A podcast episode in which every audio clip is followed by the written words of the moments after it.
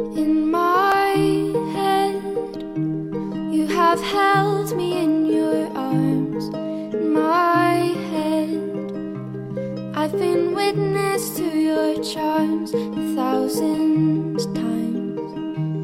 You have sung me a love song in my head. Hello, you're very welcome to the latest episode of the Attic Sessions, and delighted that this month in February we are joined by one of Ireland's busiest and certainly most successful writers, um, Eoin Colfer.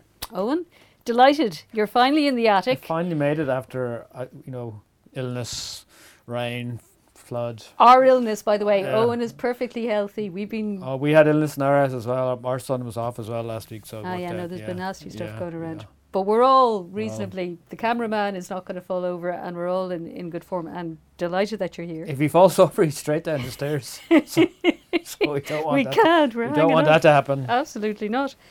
And I was in in my extensive preparation for this yeah, you did. interview. You did two years prep. I It did was two the years. most expensive prep ever. Travel Well- around the country. For the few people who don't know, Eoin uh, was laureate in and I was lucky enough to work as project manager on on the project where Eoin was there. And so I have heard some stories before. Yeah. Okay. Um, to. so I will attempt not to lead you in the direction of the stories that Yes, you I do, might. t- I do tend to fall back on. I have like a collection of twenty stories, and I just, I never know in an event what I'm going to say, yeah. and I kind of just judge the room and see how old people are, and then throw out two or three. But they're great, and they, they change in the retelling anyway because there's always something Yeah. that you're kind of And you've been at events with me where I can see, okay, this is not going well. I need to pull out the fart story. That's the- You that's can't it is go wrong only with a I have to. story. I have to pull it. I, yeah, so it's terrible, but uh, it, it works. But not in the attic because attics No, tend to no, be a not bit no, attic, no, no. no, absolutely not. Um, and I was trying to count up the number of books that Wikipedia told me Yeah. you have written, um, and it could be somewhere in the mid thirties. Does that sound about? It's up to 40 now, it's 40 something, but uh, that's including uh, uh, graphic novels. I, I've tried to count, believe it or not, I've tried to count myself a few times and I always get bored around 37.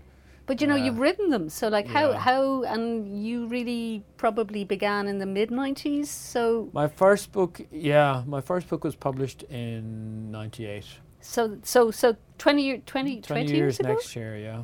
forty So- books, like two books a year. Well, now some of them, for example, would be uh, quite small books, um, like uh, the Legend of Captain Crow or, or stuff like that, Yeah. or um, Going Potty, which so um, they wouldn't they would only take a week to write. Okay.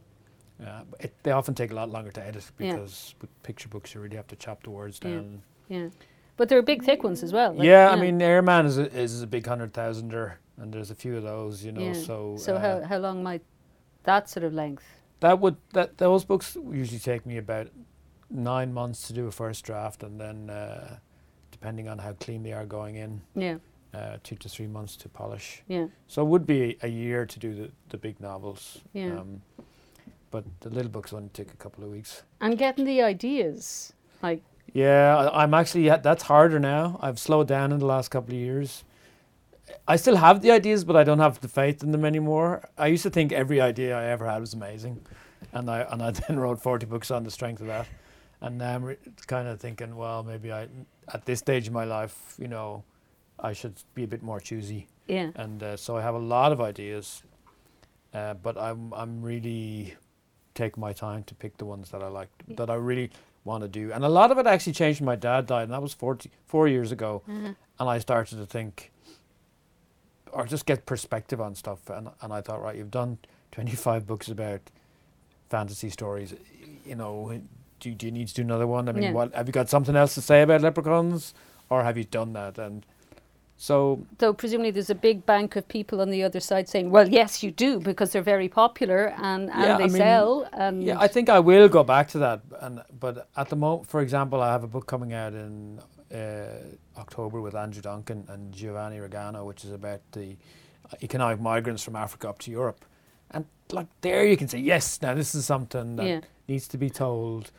Admittedly, it's been told, and this is something we have to be very careful about. It, it's three middle-aged white, middle-class men talking about African migrants. Yeah. So you really don't want to be. There's a fine line there between representing something honestly and being patronising. But like going back to one of your Yeah. early books, like Benny and Yeah, Omar was, Yeah, you know, getting inside the head of a culture that Yeah. you had little to do with, but you I were living. yeah. I, I felt that one. I felt again. I was so young. I mean, Yeah. I was. I, I don't think I was. I was, probably wasn't even thirty, and uh, I was like, no problem. Yeah, I, I live here. That just you know entitles me uh, to write about it. But now I would be more circumspect yeah, about that, and and that's happened to me before. Um, before I started writing kids' books, I wrote plays, uh, uh, and one of the first plays I wrote was a play called The Answer Machine, uh, which was about a school principal who who basically is the answer machine. So everyone comes to his door and he has the answer for Yeah. them. But then he finds out this girl's been abused by her dad, and he doesn't have the answer to that. And uh, and I, if I'm honest now, I wrote that as a hot topic play. No, I had no experience in that area. I was trying to say, well, what can I write about that will uh, get people interested? And I wrote this play, and and I really wrote it from casual knowledge. And uh, and afterwards, I remember a lady came to me, and she said, "Oh, I knew as soon as that girl walked in the door, I knew what was going on." And and she really confided in me about stuff I can't really talk about, and I just felt like such a fake, you know, Mm, mm, such a fraud because I had manipulated that response out of her, mhm, not really caring. All I wanted was the response mhm.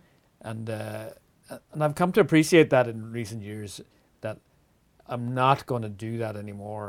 Uh, and the play I have at the moment is about uh, MS, and, and that's something I do feel connected to, you know, through a friend. So I feel not entitled, but but I feel comfortable. So there has to be some kind of authentic Yeah, link yeah. between what you I write think about. and- that's fair. I- I mean, if you're writing about leprechauns, you know, yeah. far knock yourself out. Yeah, but they could be leprechauns that have represent something Oh yeah, oh, obviously. I mean, the, the leprechaun in my story, Holly, she represents kind of the glass ceiling and uh, the the Celtic tiger, and all of that comes through. But if you disguise a little bit, you don't worry too much about Yeah. it. But if you're blatantly writing about a, a very sensitive topic, then you need to be sensitive to that topic yeah. and not just glib. I was I was in a, a classroom yesterday with a group of of uh, school kids talking about fake news Yeah, and talking about how stories.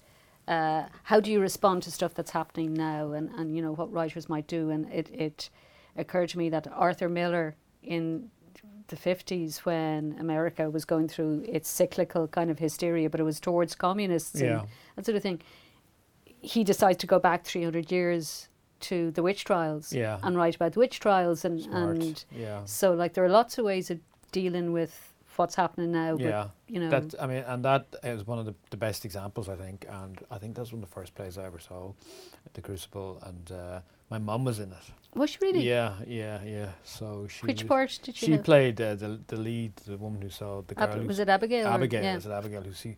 Uh, yeah, she plays the. So So I was exposed to that very young. I remember doing my lines with my mother when I would have been her lines Yeah, when she I would have been six yeah.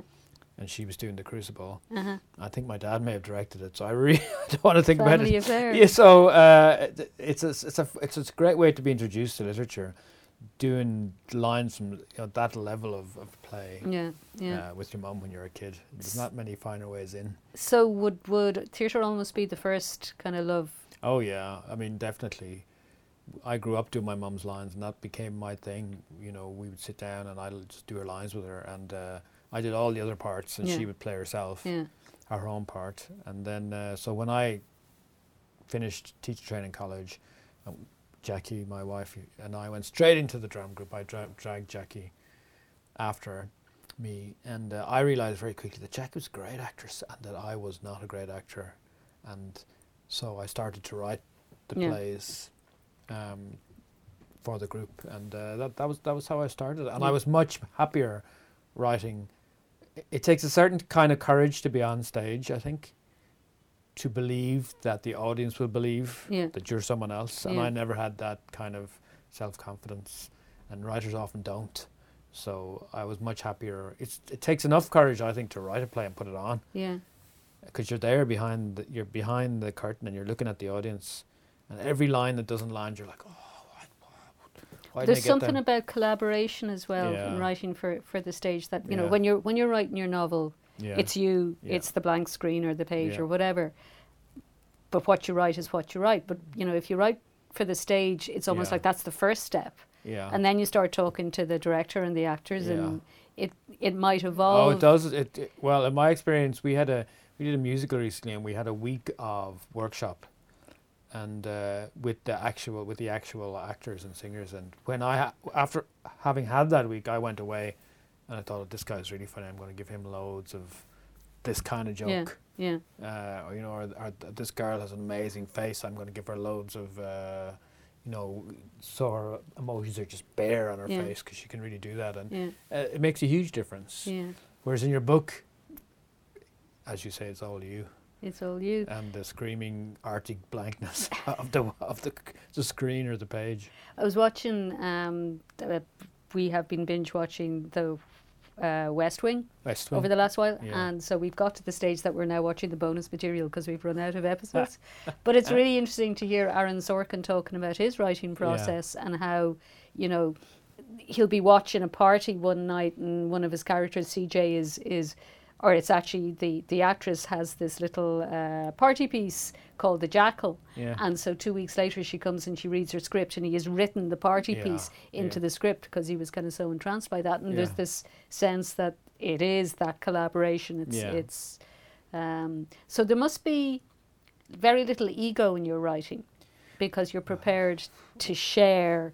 Well, you when know. you when you're writing plays, when you I think that was a very valuable way to start writing by th- plays because your ego gets stripped away very quickly, or else you become a total egomaniac. I, I, I don't know, but in my case, I realized very quickly that the end result still had my name on it, and if it was a better end result, why was I resisting? Um, so I began to listen to actors and directors, but also you have to you have to know when to say no. That's Mm. because you have to accept that most people's ideas, including my own, are bad. Mm. You know, so you have to learn to say no, that's really not going to work in this situation. But so long as you don't just hammer one person all the time Sure. and you take everything on board, I think people are happy if you take one or two things they say on board and they're good and you just accept them. And hmm uh, but a lot of the time, it's not good, and it's knowing that difference. And I don't know it all the time. A lot of times, I will reject something, and then I realize later, oh, that actually, you know, Yeah. that would have been a nice idea. But myself and Liam, who does the the music and I do the lyrics, we have like big standoffs about he says, you know, this word does, doesn't, and it's literally down to syllables Mm. that syllable doesn't sound good on that note, and I'm saying, oh, you're just, uh, what sounds totally fine, and he's always right about the sounding. So you know, you, you do learn to listen, and th- so then when you go on to write novels, and your editor comes back and says, well, I like everything except the story and the characters, Well, okay. but I like the cottage words. You know, you don't you don't take it personally. You tend to just sit down and, and let it. I used to go straight back, but now, I mean, yesterday, for example, um, I got notes in for a, a book I'm doing with PJ, and uh, in the old old me would have just sat down last night and done those, yeah, uh, and got them off today. Yeah. But now I tend to say, okay, You're going to let's- it settle. let it settle, really think about it, drive around for a while. I like to, I drive up and down to Wexford a lot, and, and and it's great because I just I can literally get through a whole plot. I don't have any music on, Yeah. uh, and and that works out really well for me. But uh, Like focus is one thing that I've noticed Yeah. working with you, in that I, re- I vividly remember being on a plane with you coming Yeah. back from somewhere, and you've got your laptop open yeah, and you're yeah, doing edits, I guess, but you were able to cut out everything that was going on, but you know, around you or whatever, and just sort of focus on that particular task, which was less and, again less and less as I get older. Uh, when I was in my mid twenties, I could I could be hanging upside down in a train to Hungary, and uh, on a t- I remember I remember being on a top bunk on a sleeper carriage going through Yugoslavia or something, interrailing yeah. and scribbling notes. I mean, I couldn't do that now. I'm very spoiled. You know, I have to have my computer and I have to have my, preferably be in my own office. And, but edits I can do. I can do edits Yeah. all right. Yeah. But, but I do find now I take them more seriously. Edits used to be a clerical labour for me, where it was literally just I was doing secretarial work. But now I realise that that's not the case. yeah.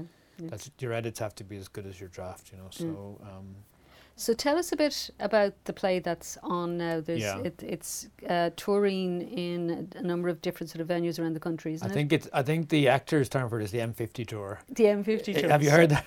Well, I've heard the, all these access yeah. venues that got built around the yeah. M50. So there's yeah. a, there's a I don't I think there's a, I don't think there's anything on the M50. There might be two or three, but it's the kind of the smaller theaters, and it's like we're circling uh, the drain of inner the inner city, you know, the big ones. So I, I mean, I, eventually, I think Don would hope and Ben would and I would hope to get it on in the Peacock or something like that.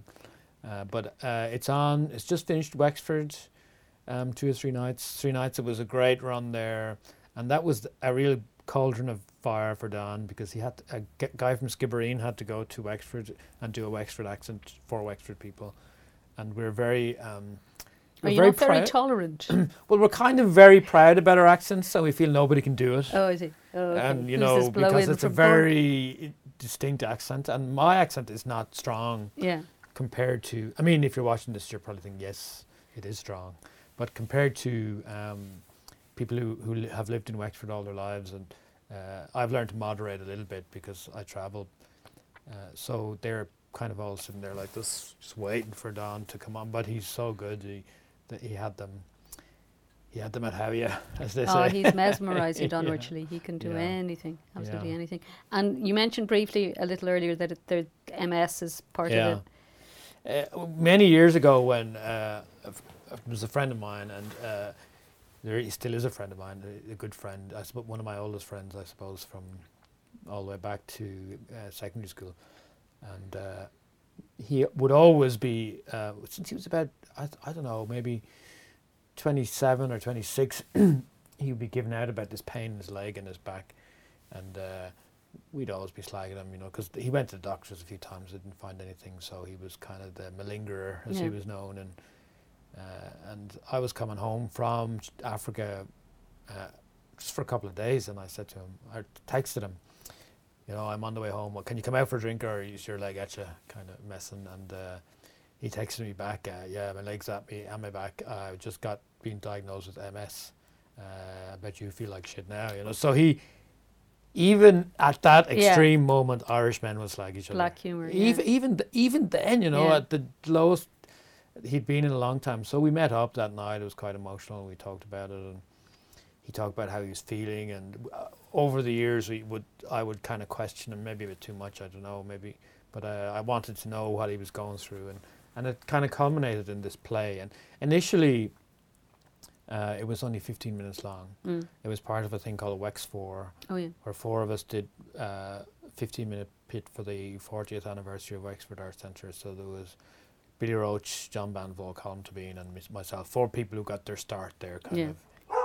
And uh, Don did this piece, and and there was a really strong reaction to it. I think because it touched a lot of people, because everyone has a connection to MS, uh, even you know either first hand Mm. family or friends. Um, and so there was interest in in in expanding it. So Ben Ben Barnes uh, came back to me, and I was so happy to be working with Ben Barnes. Uh, if he had said, um, you know, let's do you know let's do a play about dolphins, and we all will dress up as dolphins, I was said, absolutely. But uh, to do a play with Ben and Don is the actor, and I can Yeah. write about the topic I want to write Yeah. about, and I was at a crossroad in my life really where I was just wondering what would I do. Um, I didn't really want to launch into another fantasy series. Because Artemis Fowl had finished and Yeah. Warp had also. Warp had finished, and Yeah. kind of I got offered this Iron Man job, and that was a nice little holdover, because it was a one book shot deal, and uh, it would take me five months. So that kind of gave me breathing space. Yeah. But really, what I was doing was I was pushing the, the question further down the road. Yeah. uh, what what I was going to do. So when this came to me, I thought this is perfect. And as soon as it, was mentioned, my head started uh, crackling with ideas, and that uh, for me is a sign. Mm. If I mm. start considering the project straight away, I don't know. It's probably the same with you, and. Uh, so I said yes. So we did it really quickly, and um, we did it uh, last summer. Then we did it in Waterford in the Theatre Royal, and we had a couple of weeks there, and it, w- and it went down really well. So on the the back of that, we we got a producer hmm and a national tour. And has your pal seen it? Yes, Declan came every step of the way. He came. I gave him the script for the short piece. I brought him to the short piece. I gave him the stick for the longer piece. He came down to the longer piece, uh, and then we had we had the the, the closing night in Wexford. I said, uh, "Will you come down to the place?" He said, "Jeez, I've seen it twice. I'll go to the drinks after though." so we went for we went for a drink afterwards. But yeah, he loved it, and he said to me afterwards, "Oh, get out of my head, get out of my head." So I think that was a compliment. That is a I'm compliment. not. I'm not sure, but uh, yeah, he did like it, and and I had the, the funny thing now is that people are going to it uh, who have MS, and you don't know how people will react because people are not are not the disease, so they don't Mm. become. Mm. You know, now you are MS person. Yeah. Like you still are that you person you've always been, that sparkling, scintillating, funny, whatever, You're bad not, humoured. you're not person. You- defined by your no, condition. exactly, Yeah. and that's the real point of this play Yeah.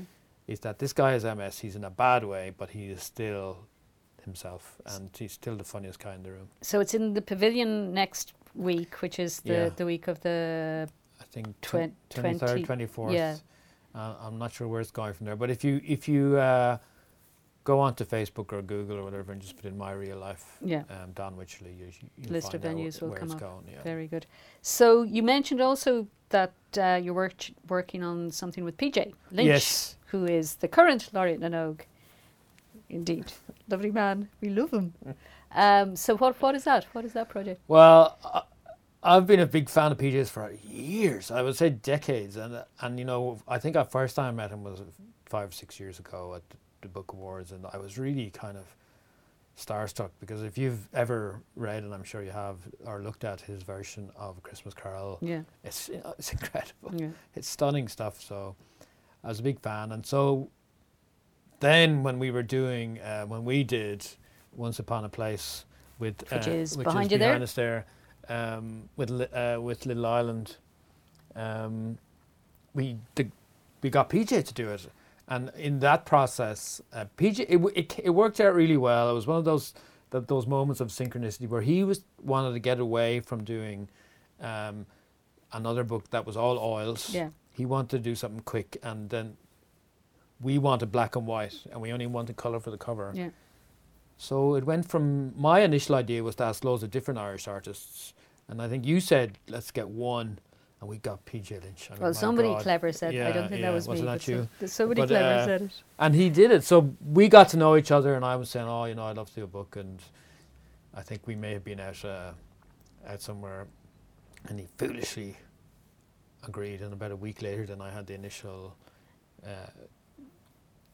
thing over to him. But it's been completely changed since then because uh, it's co- it's been coming out with Walker, and they were more interested in, a- in a longer book. Um, so I've had to uh, beef it up a little bit um, for for the better. I think it's it's much nicer. So it's about a boy and his dog, and if that sounds like the most boring, hackneyed uh, thing ever, it's not what you might expect. It's very different. Okay, what type of dog? That's up to PJ. Well, definitely, it's a rescue dog. Oh, very good. Rescue dog. Baxter, can you hear that? Yep, So um, that that w- that's the whole point. Um, the d- he rescues the dog, then the dog rescues him. So it's kind of a it's a, there's a nice um, Sounds Baxter good. heard us talking about dogs. He did. That sounds good, Baxter, doesn't it? Very good. So we're going through d- dog pictures at the moment, and it's driving my son mad because he's he'd love a dog, but he has allergies. Uh, So we're but we're we're looking into it yeah. Because we want to get a rescue dog, but it's very hard to get a rescue dog that's hyperallergenic. Um, so and his eyes, if it was just a little bit of allergy, but his oh, yeah, eyes you start swell. streaming, do they? Oh no, they close. All right. He's okay. like Barry McGuigan in Texas, you know, they just and he's just red and he can't see anything, Mm. so you can't really have have that. Mm. So he says, you know, I'd I'd wash, I'd pet him and then wash my hands, and I say, Sean, that's not gonna. But we're looking into it. Yeah. So, No, there will there will be a solution. yeah. Um. So when so the PJ project is when is that likely to be? Out I'd say it would be out maybe around October. It depends on. Um, we have because we haven't started illustrating it yet, but the illustrations will be black and white. Yeah. So, I think PJ could probably get it done in a couple of months. Yeah. Um, if I if I go and sit outside his house Okay. in my car. Well, PJ knows if he wants a model of a border collie, he's he's he's got one He's right very there. much He uh, oh, but sure, PJ already did. He PJ did, yeah. He already did, a brilliant picture Baxter, of it, which yeah. is which That's is right, uh, yeah, so- amazing. And what then after that? Any kind of sense of what would be the next Um? I'm I'm really enjoying theatre, so I might do another play. But I think uh, ultimately I want to get back to the kids' books. I mean, I, I'm going to have three collaborations coming out this year, probably. Uh, two all picture books, I suppose, if you count the graphic novels. So it's it's about time I got back into The finding word. a nice topic Yeah. for for a kids book. I, I like the I like I'd like to move down an age a bit maybe, and go more forcefully into comedy, um, and then alternate with an adult book. So then when I'm not doing an adult book, I'm really having a laugh. Yeah. Um, that that that's my current plan, good. but it's very nebulous. Uh, but I, d- I am working on four or five novels. It's just which one pulls ahead. Uh, Gets that that sizzling in your head going that you were gets talking the about. sizzle going Yeah. and then uh, then I'll then I'll work on that. But at the moment, I have the play going on, and we're also trying to sell our Christmas musical in the states. Oh well. So that's uh, that would be. I- I'm spending a lot of time on that, uh, and I'm uh, yeah the theater. It's it's. I love being in the theater. I just I love the smell of the theater. I love being backstage. I love the buzz around it. Um, but it's a really tough world, and only And very expensive to put well, on. only Martin McDonagh's making any money. Yeah. The rest of us, you know, I'm very lucky in that I can Artemis Fowl has been is continues to be very good to me, so I can take a year out and do the. I mean, still, I'm not taking a year out. I'm working really hard, but I'm not earning. You don't earn any money, but you presumably you read that article about Donal Ryan's? Um, is he gone back to work? he's gone back to work. Yeah, because you know, incredible. Like Donal best Ryan. yeah, best-selling novelist, and he, he can't. How many awards has, his he, has Donal won? You know, every award basically. Yeah. Yeah, That- That's incredible. you know the economics of of, of writing are uh, scary. I think. Well, I mean, sometimes people say, you know, I was. You look at the book charts in Ireland, and uh, number one book might be 500 books, you know, and if you do the maths, if that's 500 books, then that is probably forty cent a book or something like that, maybe. if you're doing well. Yeah. So you know, it's not. I remember. I remember the first book I had out. Good old Robert Dunbar uh, put it on Pat Kenny's radio show, and then after that, it got on the, the toy show, uh, and peop- and it was the number one book at Christmas, kids book, because directly of the toy show and Yeah. Robert Dunbar. Uh, and I made so that was the number one book at Christmas, and that year I think I made from writing fourteen hundred euro. Now that book took me a year to write. Yeah. So yeah. if you work that, No, you know, it's, it's not even uh, kind yeah, of it's not even a- Starbucks coffee. no, no, kind no, of- no, So, uh, but people thought, oh, you're number one at Yeah, Christmas. you're made. Yeah, You're yeah, when you giving up the job. I was Yeah. like, I, we can't even go on holidays to Kerry yeah, for a week yeah. uh, on that. So uh, I know what it's like, and that was it was like that for a long time. So most writers have a job. Yeah. But there is a thing now where you know young writers are just kind of giving up everything and saying, right, I'm going to be a writer. But you have to live a life, and you have to kind of have experiences, and you know, Yeah, you don't. I think it's with, with me. I, I come from the. Uh, I grew up in, or I was I was a young adult in the 80s, and it was just hammered into us: get your job, get your job, get your job, and do your hobby yeah, or do your passion in the afternoon or in the evenings. And then if you if you if you want to do it enough, you will do it, yeah, and then and then give up your job. yeah. So I'm very puritanical like that, I suppose. Uh, but at the same time, I so I had a brother, and or I have a brother, and he he gave up work for a couple of years to give acting a go. And I was like, yeah, do it, go for it, you know. So maybe I'm just jealous. Maybe I would have. I wished I had done that. I mean, but it worked out fine for me. But I, um, but I would have. It would have been nice to have that bohemian couple of years. Well, maybe that's what your sixties will be about. I'll have them in, t- in ten years' time. I'll be a bohemian, sixty-two-year-old. Now, you did bring something to read. I did. I brought a page from the play Very because good. I have no confidence in when I'm reading out uh, my work because it's it for me. I often think books aren't supposed to be read out.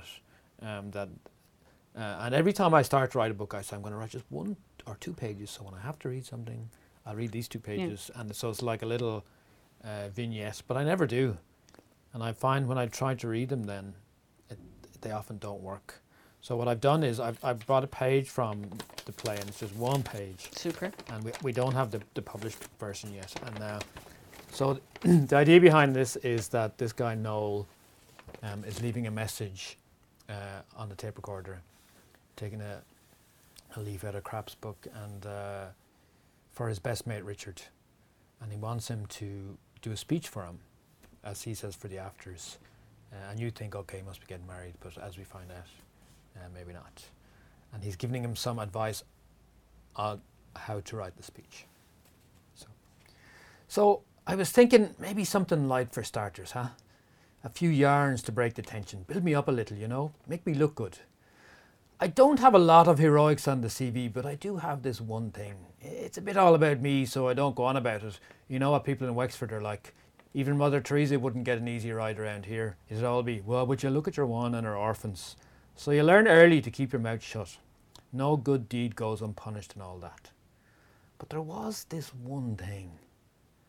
So I was maybe 22 when I did this thing, this noble thing. I was on my way down to the 147 club on the main street for a few games of snooker, and I saw this crowd of young lads, only 15 or 16 years old, but they're savages at that age, like mad dogs they are. So anyway, they were bunched around something all hooting and yelling and that. So keep the head down, says I to myself. Don't cross the streams and all that. But then I peeped over and I see a flash of red in the middle of the bunch. Like a scarf or red hair or something. Like a new romantic might have. So fair enough if it's a new romantic. Best of luck to you boys and give 'em one for me. But then I hear a scream and I know it's a girl. So now I'm on the horns of a dilemma, as the fella said. Them are only youngsters, I know, but there's a pack of them, and it's possible they'll mark my face. But with no regard for my own safety, over I go, putting on the Wexford face. You know, the one like I'm so hard, I can't believe this sort of thing is going on in my presence. And I says, Ah, here now, youngsters, what are ye playing at like? and one of the chaps who I recognised as a cur of the highest order, who was a well known pilferer of single fags from a fella's box so he could never be nabbed, the slyest of the sly. So, anyways, he says to me, he says, Hold the horses there, Rambo. Don't be getting hot and bothered. It's only a traveller. And I looked again. And Jesus Christ, it was only a traveller. They were teasing. So I was about to keep on going to the snooker hall when I says to myself, No, no, this is not right. So I set the shoulders like and pushed through the gurriers and says I loud, aggressive. That's enough now, girls. You should be getting home now. Boss goes on. Well, there was a tense moment there. The kind of moment where Clint would be sucking on the cigar and the castanets would be clicking. And sure, and then the lad weighs it up and decides to let it go. The point being that I was prepared to get this face messed up for a traveller. Think about that now. Think about the dignity and strength involved in that decision. People might call me a hero, but I say I'm just an ordinary man, like Nelson Mandela or Jesus.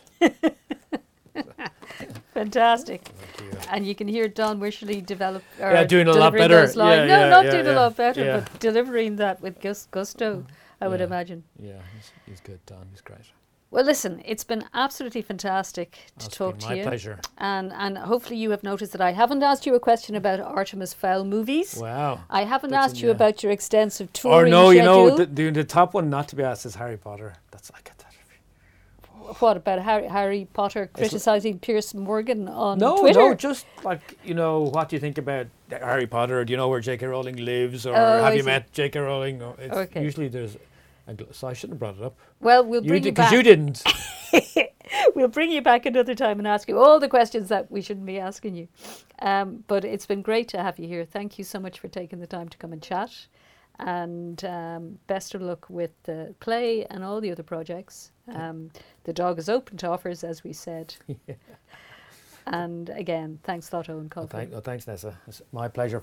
So that's uh, we're going to leave it there for the attic sessions for February. Um, next month we're actually going to be on the road. We are going to the Ennis Book Club Festival, and we're going to be capturing the flavour of the events that are happening there. So looking forward very much to um, bringing you that episode. and please keep watching. Yes, I know that I'm just a dreamer. Yes, I know that I'm just a dreamer. I dream, cause it's the closest I'll ever get to you.